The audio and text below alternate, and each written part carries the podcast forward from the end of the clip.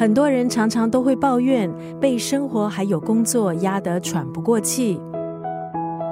今天在963作家语录，俐怡分享的文字出自这本书，书的核心概念是少但是更好，阐述让生活化繁为简的重要性。人一旦有每一件事都重要，到底有没有办法做好所有的事，这样的想法只会搞得自己越来越紧绷，焦头烂额，反而是工作还有生活两头空。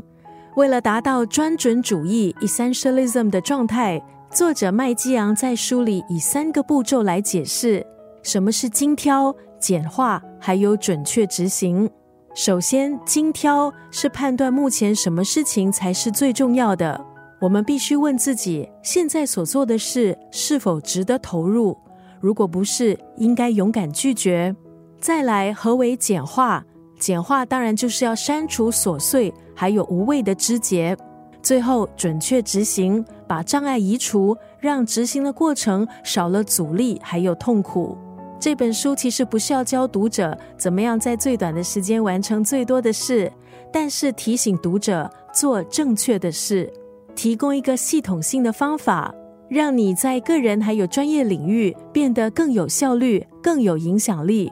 最终的目标是过忠于自己的生活。今天在963作家语录就要分享这本书少但是更好当中的这段文字。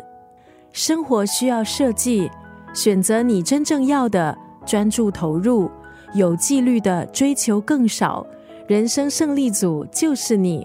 刚刚分享的文字出自这本书《少但是更好》，作者麦基昂是史丹福大学毕业生，在大学时就开设了设计精简生活课程，也曾经获得世界经济论坛任命为青年全球领袖。作者麦基昂就是专准主义 Essentialism 的奉行者。这本书乍看之下好像是一本时间管理的书，但是仔细阅读，你会发现作者融合很多学者的观点，加上个人务实的经验，引领读者如何成为精简准的专业工作者。如果你总是觉得自己太忙，又不知道为了什么在瞎忙，可以抽空看看这本书。今天要分享的就是这本书少但是更好当中的这一段文字。